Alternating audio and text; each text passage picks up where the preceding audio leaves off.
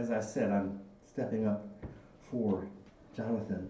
And so the text will not be his, we will not be continuing in first in, in John chapter one, as he has been. So I would have you turn uh, to Psalm 131, which in the Pew Bibles is on page 614. Psalm 131. And um, the I will get back to Colossians. I know um, once again seems an un- unexpected break, but um,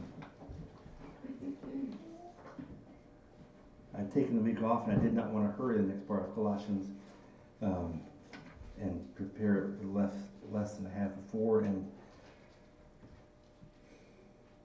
and I want you to have Psalm 131 in your pocket. It's, it's short. Um, you could memorize this, and there's a height to it, really a, a, an interesting grandeur, and there's a tenderness to it. And uh, I want this for you. Here, Psalm 131. O Lord, my heart is not lifted up, my eyes are not raised too high. I do not occupy myself with things too great and too marvelous for me. But I've calmed and quieted my soul like a weaned child with its mother. Like a weaned child is my soul within me. O Israel, hope in the Lord from this time forth and forevermore. Pray with me. Father, yet again, we ask that you would proclaim your word, that we would hear the word of God, that your written word would be preached understandably touchingly. That you would do with us all that you promise the Spirit to do. Oh, Spirit, that you would give to us what belongs to our Savior, what he has earned up and treasured up for us.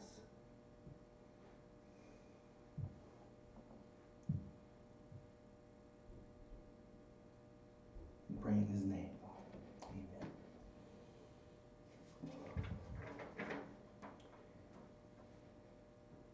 Christian, hear. Your king has come and conquered.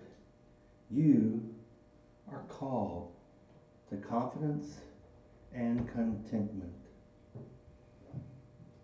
Christians, here, You can live sanely by trust in King Jesus.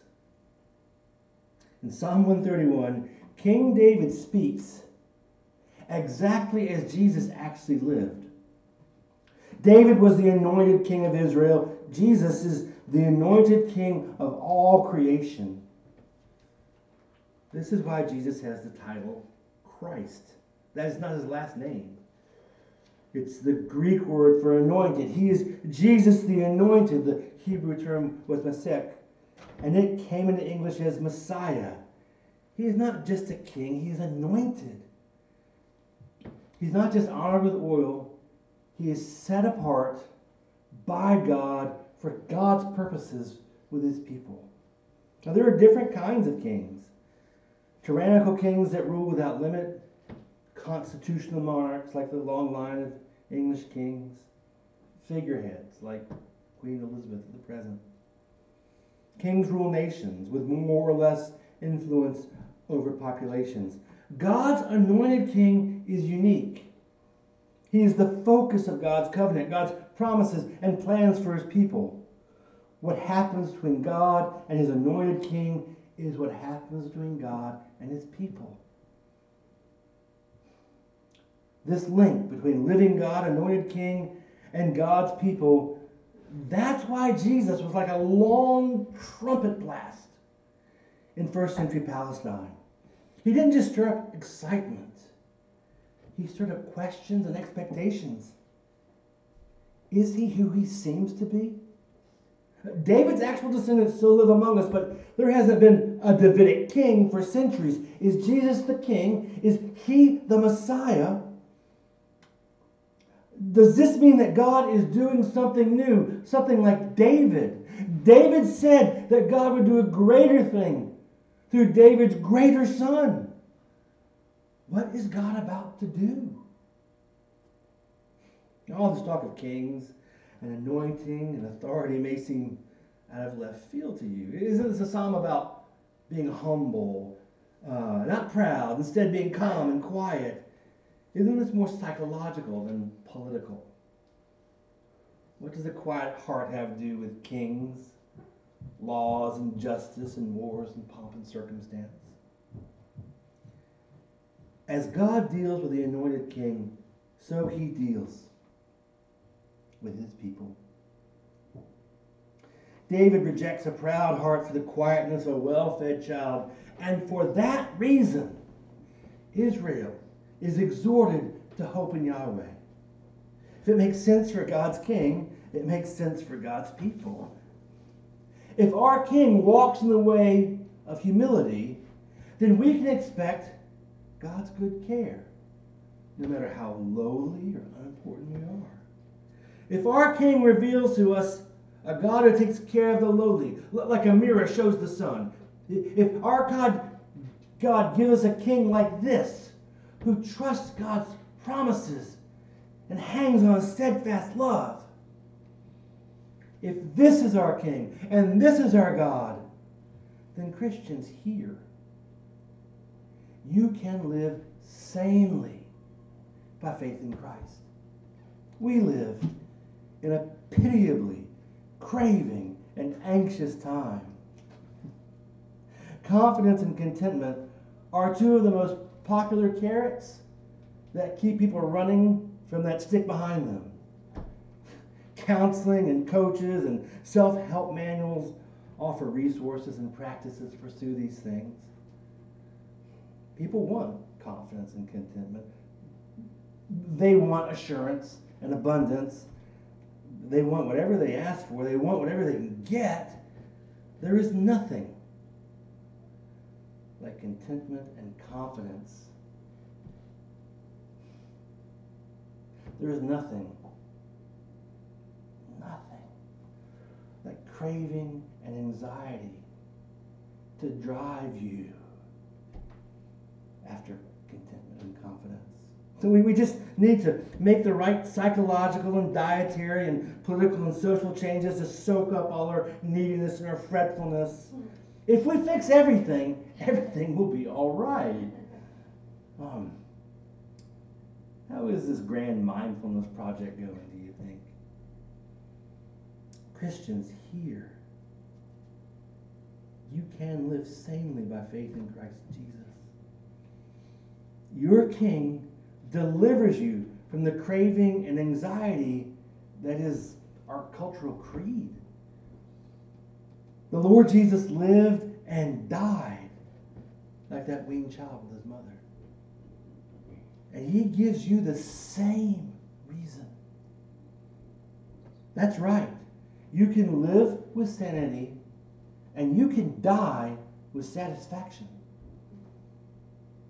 The Lord Jesus achieved your salvation, and He gives you a solid confidence and contentment.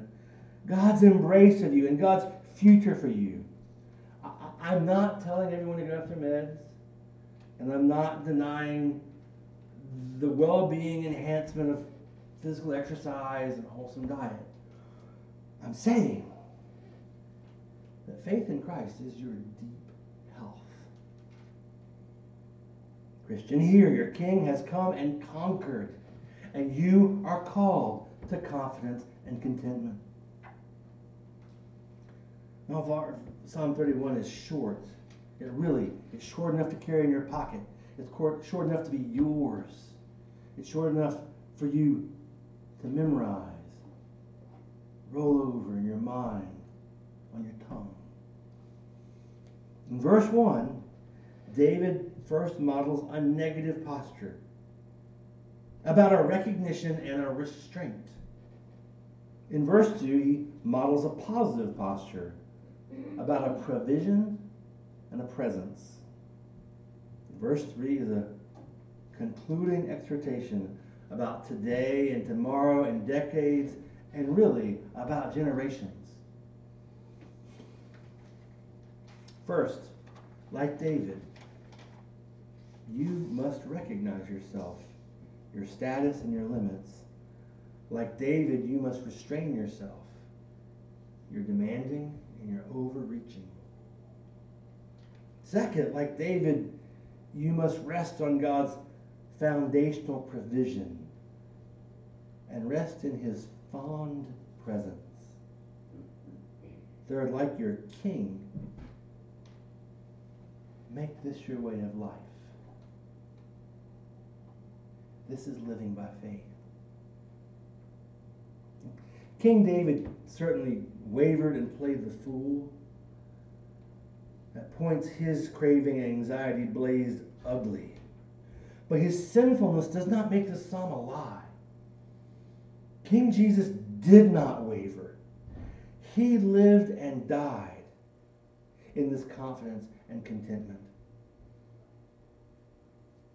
This is not about psychological repression or religious hypnotism. This calming and quieting of the soul is humanity whole and wholesome. Jesus Christ calmed and quieted his soul, and he delivered it up with his blood for us.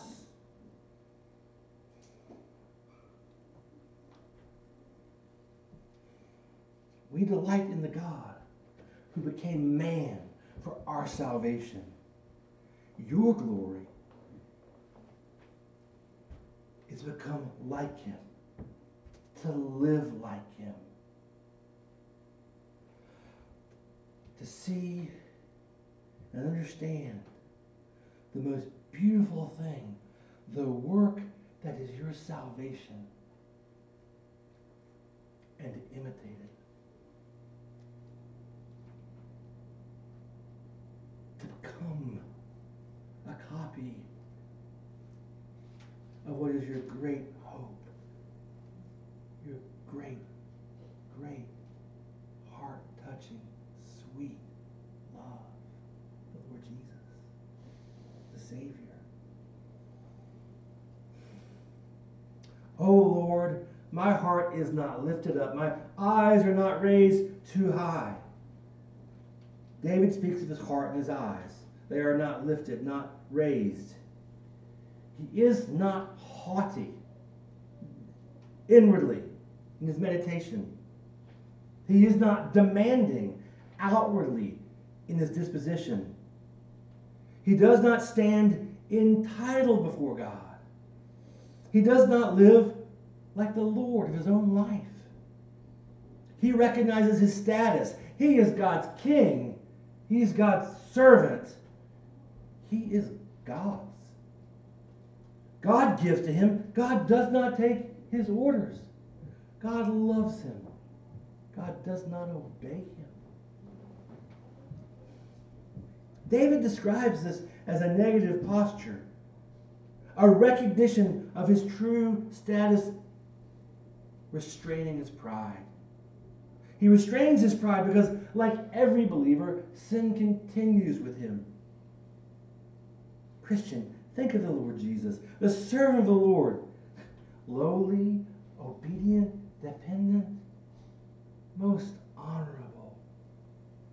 Aspire and step down to this the way David demonstrates. Step down again and again. Step down when you are vexed and sullen. Christians here you can live sanely by faith in the Lord Jesus Christ. I do not occupy myself with things too great and too marvelous for me. David's recognition goes further and his restraint becomes more concrete. As God's servant and God's creature, he recognizes that much of his life is beyond his reach. he looks at the world and recognizes that it exceeds his limits. In the ordinary experience of life, his hands and his heart simply aren't big enough. He lives in God's world. And he is the servant, not the Lord.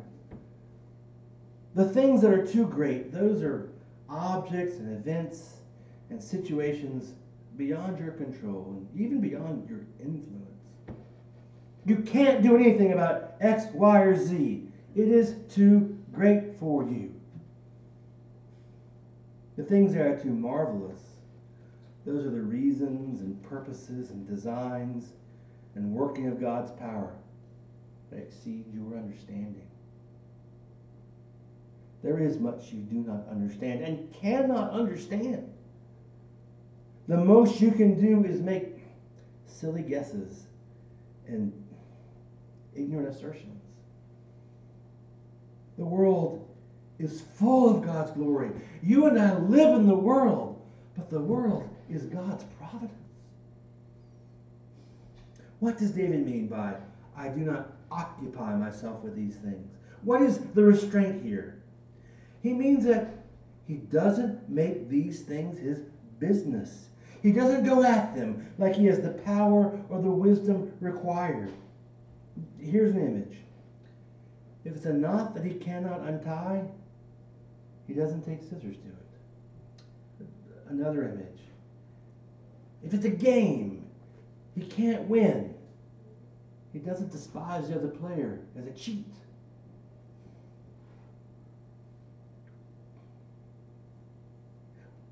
If God gives him a puzzle he cannot solve, he does not work at it carefully and thoughtfully and conclude that God makes no sense. Those are images. So let's take an example from David's life in the book of 1 Samuel. God anointed David as king, but Saul was anointed first, and he won't give way to David. David has to flee for his life. David spends years hiding. He is king, but he cannot reign. This situation is too great for him. Saul hunts for him, and David scurries around the wilderness, narrowly escaping repeatedly. On more than one occasion, David has the opportunity to kill Saul. That would cut the knot in two. Then he could reign. But David refuses. He recognizes that killing God's anointed is sacrilege. He is set apart by God. God alone has the authority to touch him. The situation is too great for him. It's beyond his status as God's servant. He cannot rid himself of Saul. He doesn't have the authority. He can't do anything about it. Even when he has a spear in his hand and Saul is sleeping at his feet, it's beyond him. He can shock Saul to his senses. His refusal to kill Saul, it brings the two of them face to face at a safe distance. And Saul confesses that David is in the right, that David is God's chosen.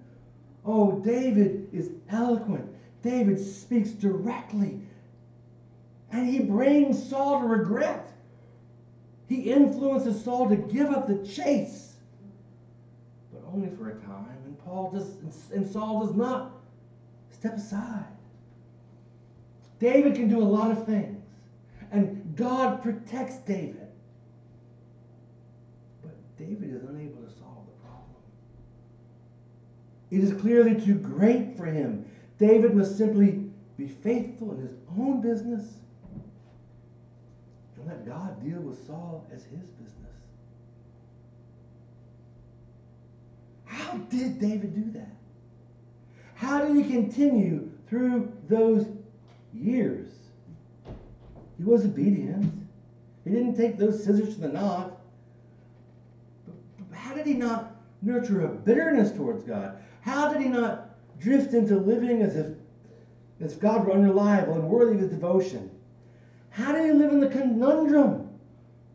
Perhaps confusion at times of being God's anointed and hiding as an outlaw for something like a decade. How do you chew on this and call God's inscrutable providence marvelous, even too marvelous for me, is recognizing your status before God and the limits of your ability enough to restrain your heart from sullenness and your hands from defiance. No, that is not enough. I have calmed and quieted my soul like a weaned child with its mother. Like a weaned child is my soul within me. The negative posture of verse 1 has a matching positive posture in verse 2. I've calmed and quieted my soul. Notice, just like the recognition and restraint, this state of calm is cultivated. It's not automatic. Not like breathing, more like eating, regular, repeated, not something that happens to you. The recogni- recognition and restraint, our rejection of pride from our heart and conduct, a necessary activity because sin continues with every believer. So too, this, this calming, this quieting the soul is the business of everyday faith. This is why we speak of all of life as worship. David gives this model of stirring up your faith as the reason for Israel to hope in the Lord from this time forth and forevermore. The negative restraint and the positive calming are how you live the life of faith. This is how God worked with King David. This is how God worked with his people. This is how the Father worked with the incarnate Son for you. Christians here, you can live sanely by faith in King Jesus. How do you calm and quiet your soul? Well, the result is like a weaned child with its mother. Before a child is weaned, it roots incessantly for the breast. If it is not full, it's feeding. Place the child in the mother's arms, and the nudging begins. I, I remember watching our first child try to latch on through the fabric of my wife's shirt. To be cradled close is to be nursed for that child before it's weaned. I remember our baby rooting up against my shirt. The weaned child no longer roots for the breast. A fussy weaned child will snuggle into the mother's embrace but for the mother's presence, not for the breast provision. How do you calm and quiet your soul? You make it like a weaned child. You fatten it up with God's foundational provision. And you snuggle it up in his fond presence. Much of the prayer in the book of Psalms looks back to God's great works creation, Exodus, deliverance of David and the nation. The psalmist is confronting things he cannot manage, too great for him. The psalmist also the psalmist often is confronted by events beyond his understanding, too marvelous for him. He prays for God to act, not knowing what God will do. His prayer springs from God's past deeds and words. The weaned child still chubby. He has that softness and glow and pudge from many months of his mother's milk. Our mother's milk are the good things, strong words, the great accomplishment that God has done and revealed to us. You calm and quiet your soul by filling up so that when God's providence is not satisfying or sensible to you, you have plenty. You're in a state of chubbiness, not deprivation.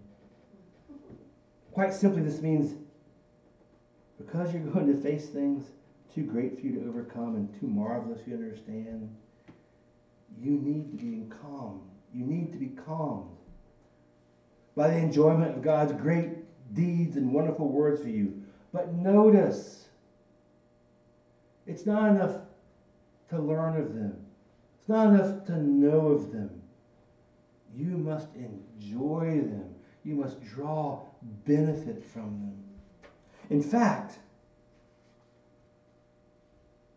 this confidence and contentment, this calm and quiet, doesn't come from the provision, doesn't come from the chubbiness. The child is calm and quiet when cuddled up on the mother's lap. The, the weaned child does not climb up there to feed.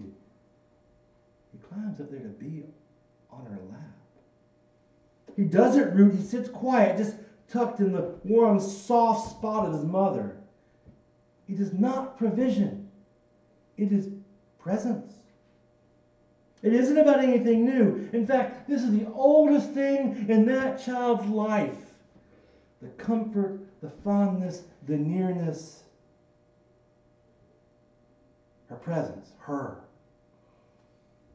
David is giving you a picture of meditating on, enjoying, taking as your place of calm and comfort, not the provision, but the presence of the provider. Here is the confidence and contentment that you can have in the wilderness.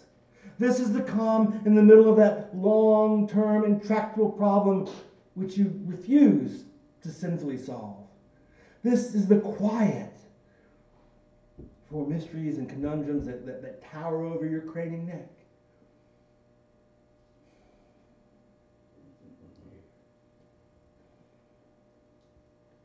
You have heard, you have learned. We begin our services with God's Word, not simply because it is true from the day when it was said, when it was written down, but because that is who He is here and now. We hear His Word because He is here calling us to worship.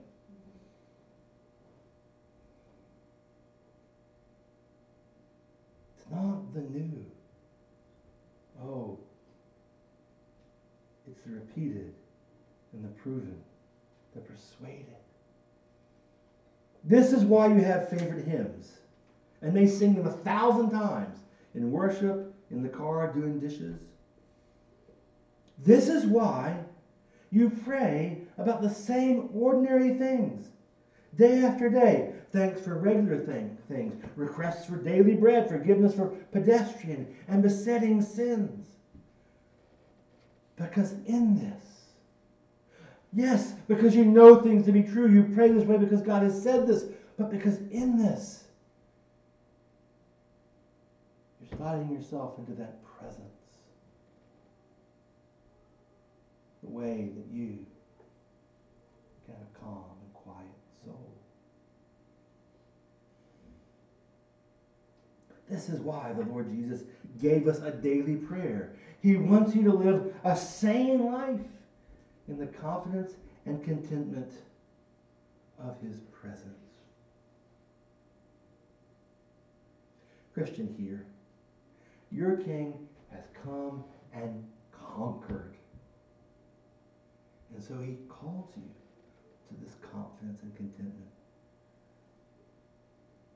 Remember, he came as your Savior. He became like you in all things except for sinfulness. As your substitute,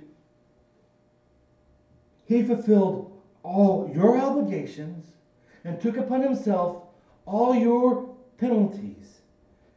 He did what only a man could do. The Son of God did not come wearing a man suit. He did not don on a human disguise. The eternal Son became a man, took to himself a real body and a real soul. Oh, yes, He read the psalm. Oh, yes. He knew of David, of David's sin and salvation. And he knew that David was right. King Jesus lived this life of humility and delight in the Father's presence. Your failure, you're demanding, you're overreaching, you're going in a corner and sitting. Rather be cold than to be there. Your failure does not disqualify you. Like David, part of your humility in service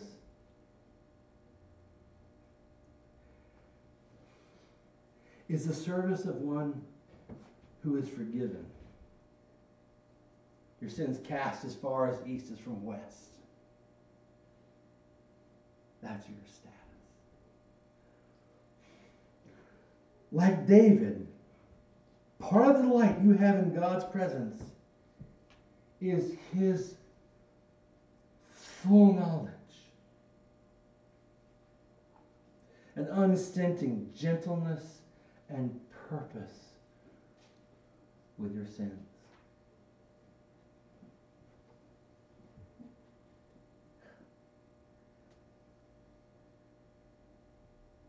The Lord Jesus came to do what you would not and could not, and to return you to what the Lord made you for.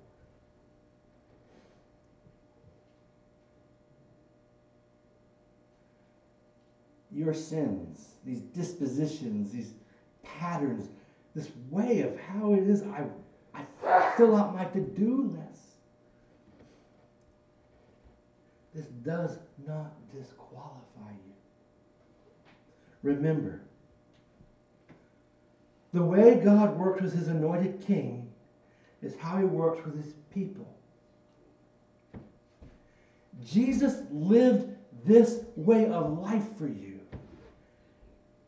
And Jesus gives this way of life to you. Pray with me.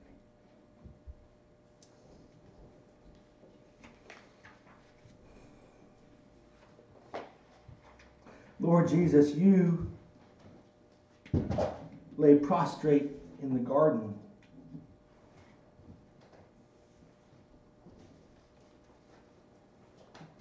And for us, you said, Not my will, but your will be done.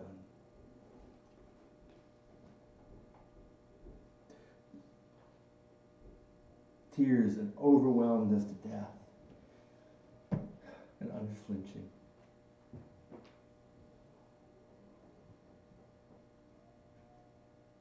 Father,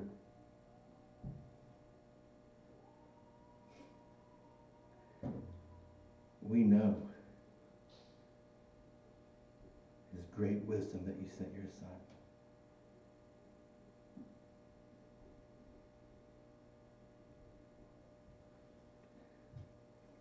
I ask, Father,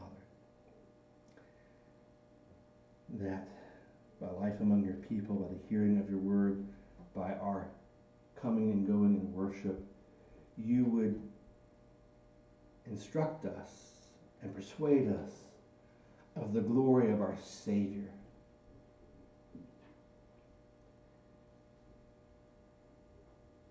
And that you would train us grow us and make us like this little song.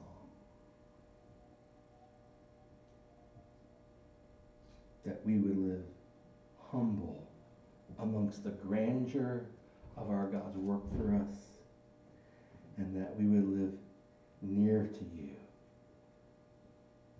with the tenderness of our God's